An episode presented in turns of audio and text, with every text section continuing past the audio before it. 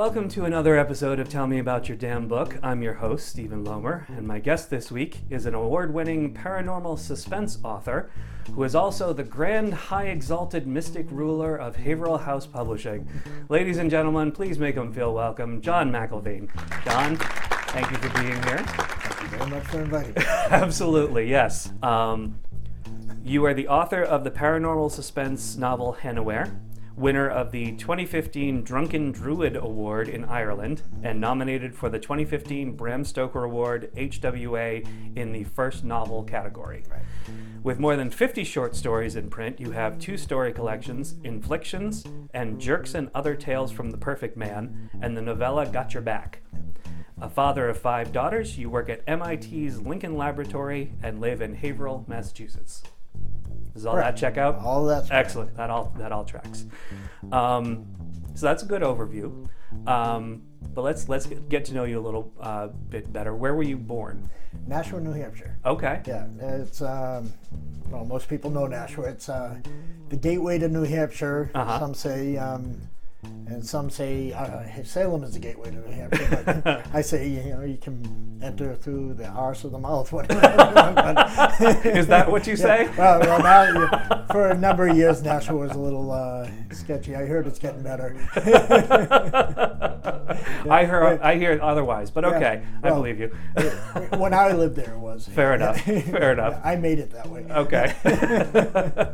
and what circumstances brought you from there to here? Um, a, woman. Um, actually, It's always a woman. yeah, quite often it is. Yes, but um, also um, I, I love New Hampshire, but I, I find Massachusetts a lot more user friendly as far as uh, I work at, as you know, MIT, and Uh-huh. so it's closer. Um, the odd thing, and uh, I've always lived within a mile of the Merrimack River, wherever I lived. Huh. I'm, I'm from Nashua, well, Hudson, New Hampshire, Uh huh. up to uh, Ma- Manchester, up to Boscawen, then down to Haverhill, and it's always been right near the Merrimack River. I don't know if there's some something kind of voodoo in there or what, but Maybe you're just following the river up and yeah, down. yes. uh, yeah. But uh, Boscawen and Haverhill, Boscawen was the end of Hannah Dustin's. uh, tirade, and Haverhill was where she lived. So it's kind of odd that it ended up that way. Interesting. Yeah, well, maybe not, but I like it. Yeah. um, let's talk about your wife for a second. yes, Roberta Colasanti Kawasaki. has one of the most extraordinary resumes. I've ever seen in my life. It's extraordinary. Yes, she's an extraordinary woman. Does sharing your life with a brilliant, driven woman like that rub off on you? Oh, absolutely. Yeah? absolutely. She's um, and actually, she has. Since meeting her, my life has just improved, and um, and uh, she says the same for her. You know, in reverse. So um, meeting the right person is after a lifetime of meeting the wrong person is hmm is so you know refreshing. Sure, sure. Um, yes, she's a psychotherapist. Yes. Um, and she's done amazing studies in science fields, and she's uh, and she's quite um, quite respected in her trade. Uh, she's the corporate psychotherapist for Harley Davidson. Um, you know, and but she's and also uh, she's an empath. She's very um, she's just so cerebral and so um, aware of people, and um, she teaches something, um, many things, but one of them is called the Enneagram, which I find is an amazing tool for character development. And so, you know, that is a, a huge plus from this relationship where you know we feed each other. But the um, the Enneagram is it deals with the nine personality types, Oh. and whether you like it or not, you're one of those nine. Sure, And, yeah. um, and each of those nine types has nine levels from healthy to unhealthy. Oh. And Trump is a, a type eight, which is considered uh, it's considered a provider, Uh-huh. but he's a very unhealthy eight, and that's Ah. where it, it gets scary. Interesting. You know, wow. Wow. and well, I'm I'm what they call an epicure or, or an optimist, and she is a romantic, and a healthy optimist is like a, a go-getter and always and, and good good humor. Um, but we can tend to get a little out there. They're like, you know, the bombs are landing, you say, yeah, everything's fine, and um, and she she can bring me back to earth. Uh-huh. And a romantic, when they're in their health, unhealthy state, can be very um, forlorn about you know memories. Um, you know, her husband passed away in 2009, and that, you know, of course. And there are times when I lift her up a little bit. Sure. So we work great together on that. Wow. You know, Yeah. You you and I we both married up. we married up. There's oh, no I, question. Yeah, yeah, There's definitely. no question. Yes, Yeah, yeah, yes, absolutely. yes. Um, you have five daughters. Yes, I do. Any aspiring authors in the group? Um, um, well, uh, my 15 year old is, is very. Um, she she's very very talented. She she sings amazingly. She she's one of those super performers that you don't even have to really push. She just does. Uh-huh. Um, and I I can see possibly in her future. And my 27 year old Kaylee writes very well. Except I don't think she really pursues it, so I- Okay. maybe not. Okay. All right. So a writer in the group, but not necessarily an author. right. Okay. Okay. Uh, if if any of them expressed an interest in becoming an author, would you encourage them uh, along that path? I would say get a good job. um, yeah. Nowadays, it's very hard for someone who writes full time to Sure. make a living. Yes. Ah, it- absolutely. um, so many, and it, it's a very sad thing too. It can be because um, a very dear friend of mine, Rick um, passed away in 2013. And as many writers nowadays, they don't have insurance. They don't. Um, so when, yeah, so fortunately they're pursuing trades, and like me, if if I didn't work at MIT, yeah, I would I wouldn't be. you know, yeah, I, I, I do not live off of my writing by any Right. means. Yeah. Right. Right. Okay. Uh, you shared a table of contents with Stephen King Yeah, in the 2004 short story collection From the Borderlands. That must have been a real thrill. Yeah, oh yeah, that was, um, and, and that was my first horror story ever to get published. So that was, um, it, it was a, a, a surreal, yeah, yeah, and, and, and not just for me, for so many other people. It's like, you know, and the book was it sold great. Yeah. So yeah. you know, it was financially rewarding, not for my story, but because my story was there. You are editor in chief of Haverhill House Publishing. what is Haverhill House Publishing? Uh, Haverhill House is a revived dream of mine. Um, a number of years ago, I started Bradford House Publishing. Okay. And um, one of the imprints was Twisted Publishing. And it was, I, I love publishing and I love the written word. And unfortunately, a turn of events, and back in 2006 and 2007, I had to kind of give up the ghost on it for a number of years. So Haverhill House, I moved from Bradford to Haverhill. So um, finally, after life got back, and I met Roberta, and all my, you know, life is really starting to align. And, and so I, I said I want to get back into publishing, and um, so this was my a, a revival of that.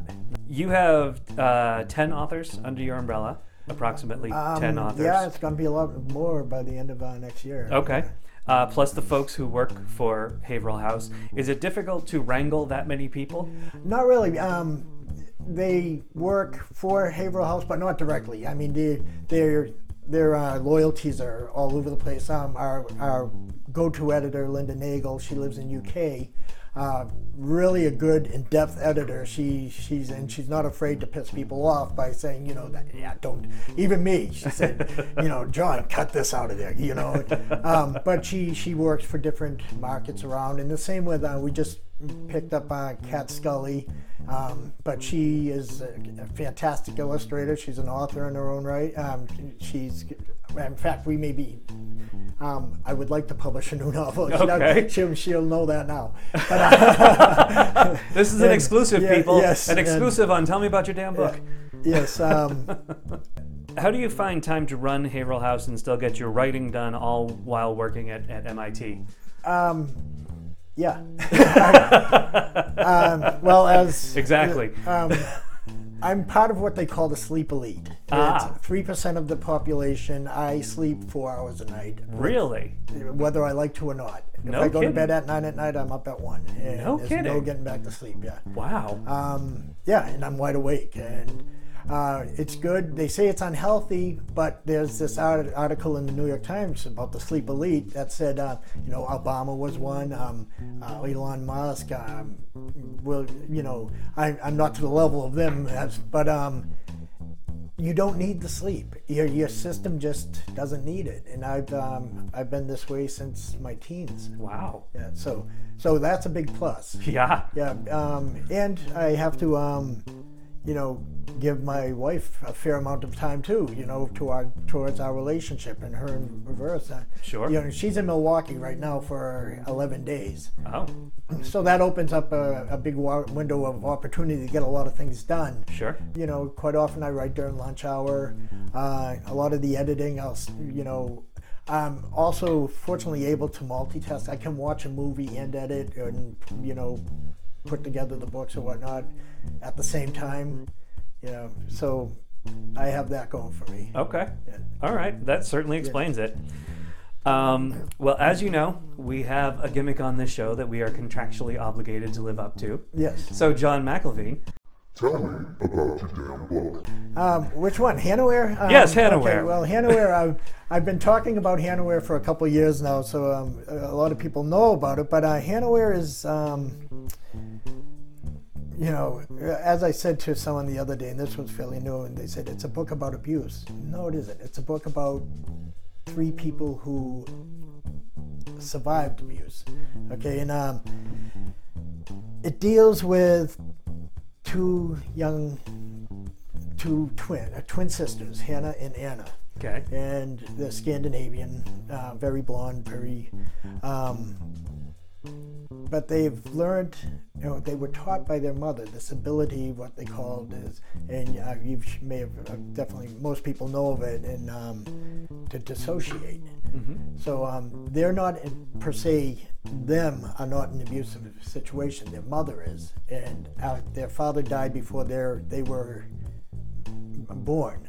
You know, and and um, so they never got to meet their father. But her mother got involved in this relationship to a very, um, very meth addicted, uh, bad man, bad person, Bad man. bad guy. Okay. Yeah, and Yeah. Uh, so she would teach them like when you know they heard the yelling to dissociate and go to a different plane. But on one unfortunate day, they witnessed the murder of their mother at the hands of this man, and they take their dissociation to a new level, almost to the astral travel level.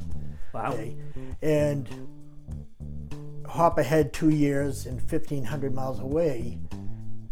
Um, one of them shows up curled up behind a dumpster Uh huh. and um, she's made brought into the hospital made ward of the state and this woman named debbie is given her case and through working with this little unknown girl debbie starts to find out you know starts doing research to find out who she is and eventually finds out that her sister is in Hannahwhere or you know, Place. It's their collective names for the places, and um, and her, she's stuck there, and Hannah is asking for help to help her sister out of this.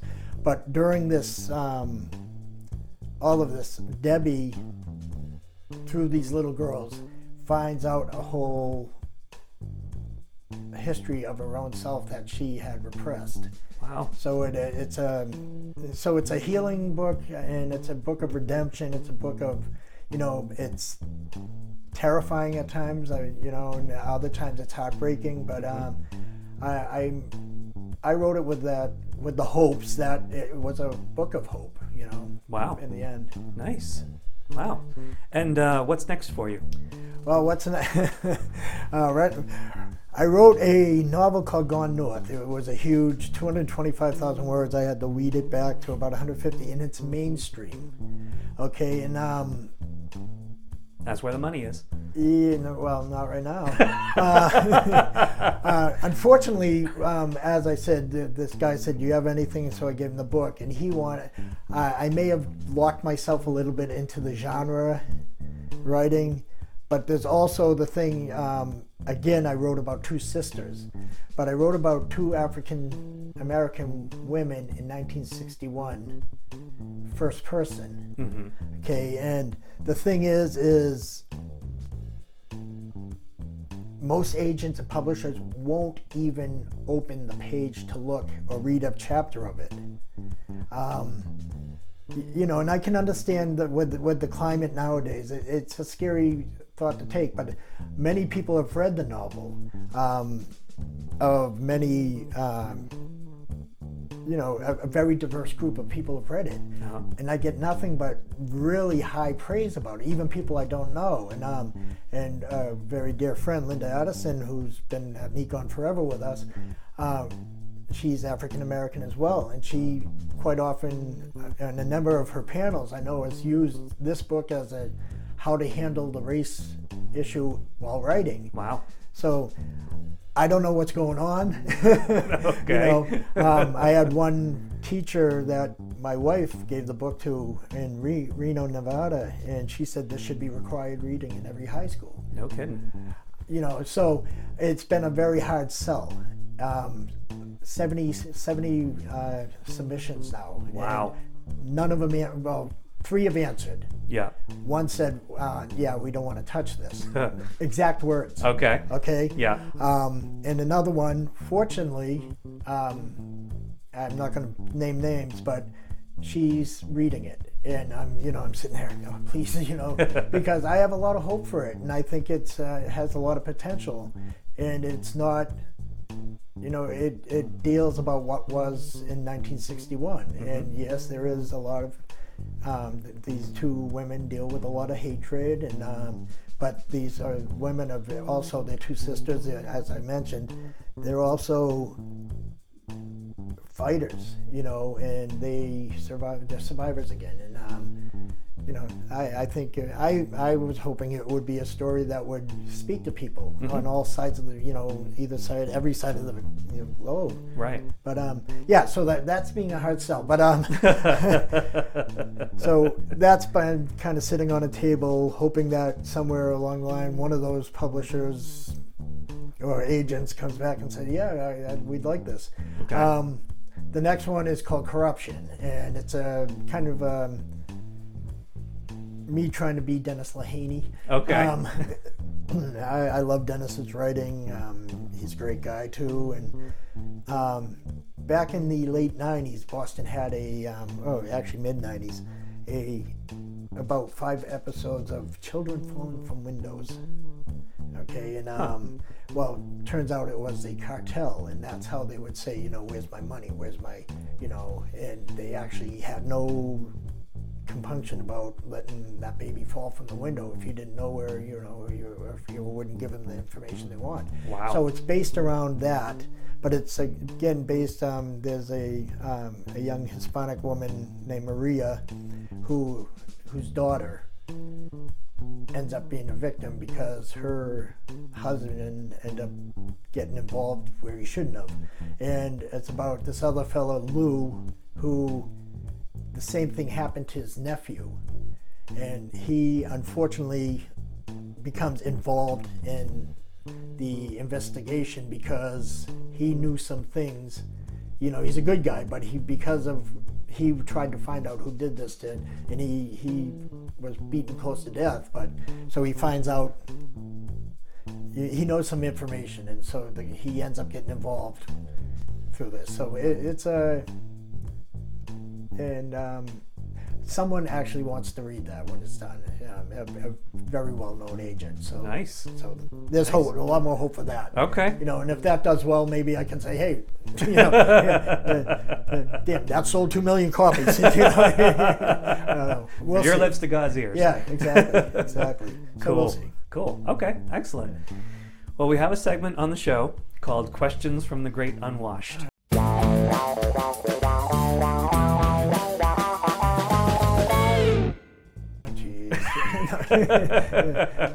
Social media questions submitted for you. I will present them to you. You do what you like with them. Yeah, okay. Um, yeah, exactly. Uh, the first one is Joey from Massachusetts asks, "What's the worst thing you've written, and what did you do with it?" Oh, I I always keep what I write. Okay. I um because years later, even though it's terrible and you know it's terrible, le- years later there there's some quite often a little gem inside hidden inside that pile of dog poop that you say, oh, I can use this, and and I've done it with a couple stories that um you know you you save that little piece and you start reworking from there. Yeah. So what's the worst thing worst thing I've ever written? Probably. Oh, oh, there's too many of them. There's too many of them. I, I can't really pinpoint one. Okay. You know. All right. So there's there's a lot of terrible ones. Yes. Okay. That's that's a fair answer. Yeah, Yeah. yeah. Okay. Um, Arthur from New Mexico asks, "What's the scariest thing you've seen or done?" Uh, oh, oh, Arthur. I've seen him. Oh, No, oh no, really? no, oh, wow. You- did you do him? Yeah. Yeah, no, I didn't do. I didn't do Okay, Arthur. you No, just I- saw him. Arthur is a great Okay. guy. He worked. He worked. I, I met him in uh, Intel. I was Ah. working for Varian and met him. I in, see. Uh, if it's the same author from New Mexico, but go with the question again because I, I would totally get back there. His, his question was, "What's the scariest thing you've seen or done?" Oh. Uh, besides uh, appear on Tell Me About Your Oh, Damn Book. Yeah, and I won't say anything about exes or anything, but um. Oh my. Uh, no, the scariest thing I've seen. Um, well, that, that those didn't scare me. Those aren't scary. Um, but ah, the thing that affected me most was watching a person die in a car accident. Um, yeah, I didn't know the person, but the accident it hit, and I went out. I got out and tried to help them, but you know, they they died hours later. But uh, that that was probably the most traumatic thing I've seen Sure. um, firsthand. Yeah. You know, you see a lot, of, especially with the internet now. There's a lot of stuff out there that you you after you see it, you say, "Oh, I wish I hadn't seen that." but um, as far as scary, you know, I don't scare easily, and that's and that's part of the thing is um, I wish I had an answer for that. Okay. Um, you know, It's fine if you don't have Yeah, an answer. I don't- These- I it's don't the great good answer for unwashed, so we don't Yeah. really, you know, Yeah. we don't owe them anything. I don't know. I could say, uh, yeah, I don't know. Okay. don't know. That's fine. Well, you know what? Pass. I- I'll we'll pass, pass on, on that, that question. That's fine. that. That's fine. Uh, Curly from New Hampshire asks, "What advice would you give someone who wanted to start their own publishing house?" um, don't go into it with any delusions of grandeur. You're, you know, you're not going to start off on, you know, flying, um, but be very selective. Um, you know, the quality, what, you know, your company depends on the quality you put into it. Sure. Um, so yeah, um, and there's a lot of quality out there. Just be, you know, be honest. Be honest with your writers. Say, you know, you know, I would. This has potential. Go work on it. Um, yeah, it's yeah. The, the delusions of grandeur. You're not going to be, you know, if it happens, it's it's a uh, serendipity, and it just uh, it doesn't happen often. If it does, I haven't seen it, but um, but get ready to work your tail off. Okay. you know? All right. That's probably the, the best advice right there. Um, Georgie Pennywise. That's that's a great Uh, name yep. right there. Georgie Pennywise asks, uh, looking back on your life, do you wish you'd done anything differently? Oh my God. Should we get comfortable? Um, yes and no, um, because what I did in this life has led me to this point. Um, you know, and of course there are bad relationships, but I got beautiful daughters out of those bad relationships, and um, and in and they were learning, you know, and I don't have any.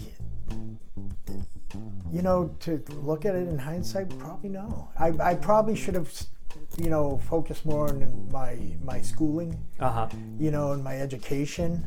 Um, you know, I was freewheeling when I got out, and I, you know, I, I and I've been running ever since. You Uh-huh, know, sure. I've got a lot of schooling in, but it's been, you know, it's a patchwork quilt of uh, degrees over the years, and um, probably if I had focused more.